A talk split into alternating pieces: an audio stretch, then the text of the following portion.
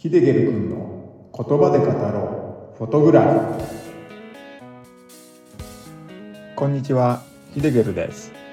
この番組では旅先や身近で撮った写真を言葉で語ってしまおうというポッドキャスト番組になります。撮影地で感じたことや撮影地の情報失敗談なども語っていければなぁと思っています。10分ほどの短い時間になりますが楽しんでいただけると光栄です。はいこんにちはヒデゲルです。この回では前回の第31回でお話ししたポッドキャストをなぜ始めたのかについての続きのお話になっていきます。まあ、前回では、ポッドキャストを始めようと思った大きな理由の一つ、ポッドキャストとの出会いみたいな感じのお話をしましたけれども、他の理由もね、いくつかあるので、そのことについて説明していこうかと思います。ではね、早速ですが、二つ目の理由ですね。まあ、これはですね、僕は小さい頃から話すのがね、大の苦手で、まあ、コンプレックスみたいな部分でもあるんですよね。まあ特に人前で話すなんてことは今までずっとしてこなかったので、まあ本当ね苦手意識を持っています。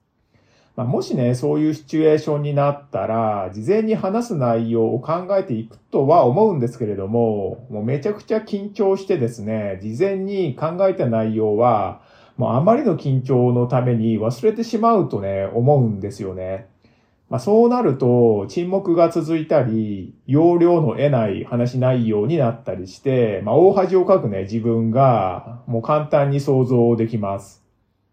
まあ、なので、ポッドキャストを始めたら、絶対に話さなくてはいけないじゃないですか。まあ、ずっと沈黙しているわけにはいきませんからね。まあ、強制的に話さなくてはいけなくなるんで、まあ、当然話す練習にもなるとは思うんですよね。まあ実際に人前で話すこととは違う、違うんですけれども、もう何もやらないよりかは、もう絶対にね、いいと思うんですよね。それで長年抱えてきたコンプレックスみたいなものが少しでも解消してくれればいいなって思ったのが二つ目の理由ですかね。三つ目なんですけれども、ポッドキャストをやってみようかなって思った時に、まず思ったのは自分で撮った写真について語るってことでした。まあ、旅先で感じたことや出来事、失敗談とか、まあ、情報ですかね。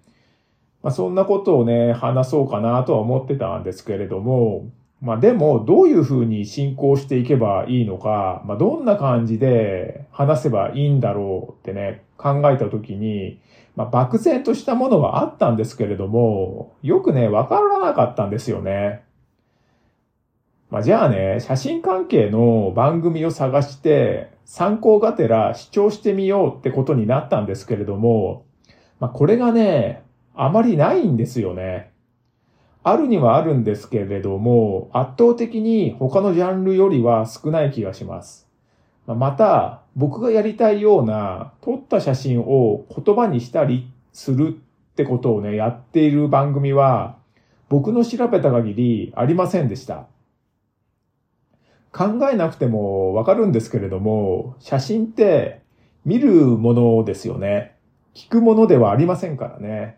まあ、当然と言っちゃ当然なんですよね。まあ、ポッドキャストと写真の相性それはね、悪いジャンルなんだろうなって今も思ってますけど、まあ、やり方次第かなとも思ってます。まあ、喋るのが上手い人とか表現力のある人がやれば、もっとね、うまくできるんだろうなとは思うんですけれど、まあ、僕はどちらでもないので、もう喋って喋って経験を積むしかないわけなんですよね。まあ、仮にうまく喋れるようになったとしても、まあ、撮った写真を言葉で表現するのは難しいことですからね。まあ、それなら、ポッドキャストじゃなくて、YouTube でいいじゃんとか、ビデオポッドキャストもあるじゃんってなるんですけれども、まあ、YouTube だとバックグラウンド再生ができないんですよね。まあ、当然 YouTube は見るものになりますから、聞くだけのポッドキャストより体力を使うことになるんですよね。まあ、ずっと見てないといけませんからね。まあ、僕はね、まあ、YouTube なんかね、ほとんど見ないんですよね。まあ、ちょっとね、つけたとしてもすぐ消しちゃうんで、もう見てられないんですよね。まあ、その点、ポッドキャストだと、もうながら聞きができるんで、まあ、映像を見ているよりかは疲れないわけなんですよね。YouTube もビデオポッドキャストも収録だったり編集だったりで手間がね、かなり増えちゃうんで、まあ、今の自分には厳しいかなってところもありますよね。まあ、現に2年前かな、YouTube を始めようとして、まあ、3本ぐらい動画を上げてるんですけれども、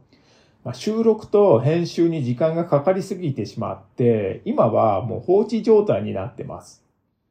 まあ、その点、ポッドキャストなら、まあ、録音も編集もそんなに手間はかからないので、もう敷居がね、かなり低かったってわけなんですよね。まあ、それと写真を言葉で語るってことを、まあ、やってる人がいない。まあ、これも大きな要因の一つですね。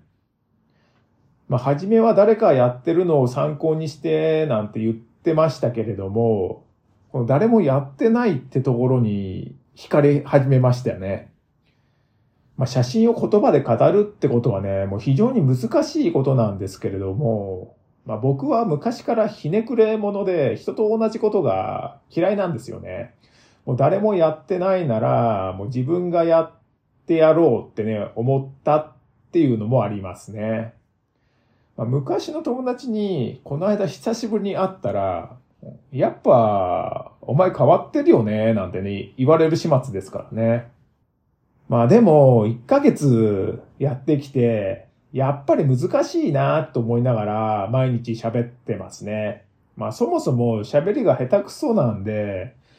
まずはそこを克服しなくてはいけないんですけれども、まあこれは経験によるものだと思うんでね、もう喋りまくるしかないんですよね。まあそうそう今日明日で上手くなるわけでもないのでね。もうあとは言葉の言い間違い？まあこれがね、聞き直していると結構あるんですよね。まあこれも直していかなくてはいけないし、まあ話すテンポも悪いですし、滑舌も悪いと。まあ悪いところだらけなんですよね。もう初めのうちだから仕方がないかなとはね、少しは思ってますね。まあだからって手を抜いてるってわけでは全然ないです。もう毎回全力で喋ってます。まあほんとね、真剣に取り組んでますね。まあ普段何気なく聞いてるテレビのナレーターってね、すげえんだなーってね。もう今自分がポッドキャストで喋る立場になって初めて気づきましたね。まあ、長々話しましたが、まとめると、まあ、喋る練習になる、誰もやってない、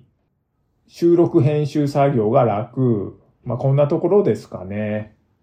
まあ、ポッドキャストを始めた時に自分に課した課題がありまして、1ヶ月間は何があっても毎日配信するってことを決めてました。まあ、僕は何に対してもサボる癖があるんで、まあ、例えば、1週間に1回とか、1ヶ月に1回とか、間が空いちゃうと、やらなくなっちゃうと思ったんで、1ヶ月間はね、何が何でも休まず配信しようってね、決めてましたね。まあ、それでね、なんとか1ヶ月間続けることができました。まあ、まだまだ聞いてくれてる人は少ないんですけれども、まあ、今だと多い日に30人ぐらいですかね。まあ、平均すると15人前後ぐらいの方が聞いてくれていますね。まあ、これはね、予想外に多かったので、めちゃくちゃ嬉しいですね。まあ、正直、一人二人いるぐらいかなって思ってたんでね。まあ、最悪誰も聞いてくれないんじゃないかとも思っていました。まあ、でもね、一人でも聞いてくれてたら続ける価値はあって続けようと思っていたんで、まあ、これはね、本当に感謝してますね。まあ、あと、ヒデゲル君って言ってますけど、まあ、ぶっちゃけ、誰だお前って感じじゃないですか。まあ、僕は芸能人でもなければ有名人でもないし、インフルエンサーでもないわけで、まあ、要は普通の一般人なんですよね。まあ、そんなやつの話を聞いてくれるんですからね、本当にね、感謝してます。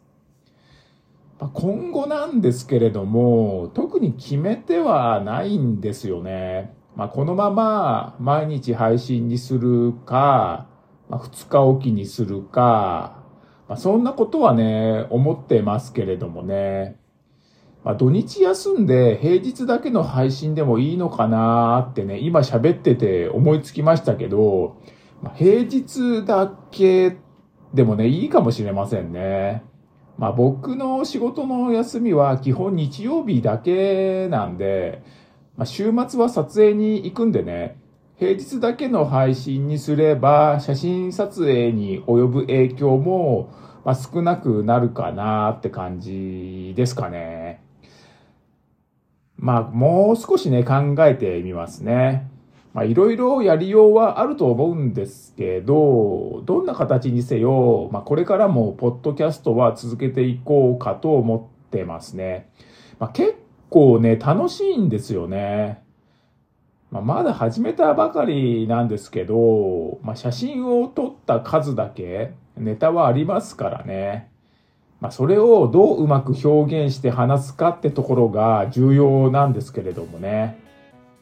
まあ、当面の目標は1年間は続けようかなって感じですかね。あまり肩に力を入れすぎないようにして、まあ、配信を止めないってことにね、重点を置いてやっていこうかなと思ってます。まあ、もしね、配信が何週間も止まったら、まあ、病気で入院したとか、まあ、事故に遭って動けないとか、まあ、そんなところだと思うんで、まあ、そういう突発的な何かがない限り続けていこうかと思います。たまにはね、今回のような写真と全然関係ないお話も良いかもしれませんね。まあ、2024年の10月19日が丸々1年になるので、まあ、1年続けましたって言えるようにね頑張っていこうかと思います、まあ、ではね配信1ヶ月経過したっていうことで今回はなぜポッドキャストを始めたのかまあ、ポッドキャストとの出会いやなぜを簡単ではありますが2回にわたってお話をさせていただきました。最後までご視聴ありがとうございました。ヒデゲルでした。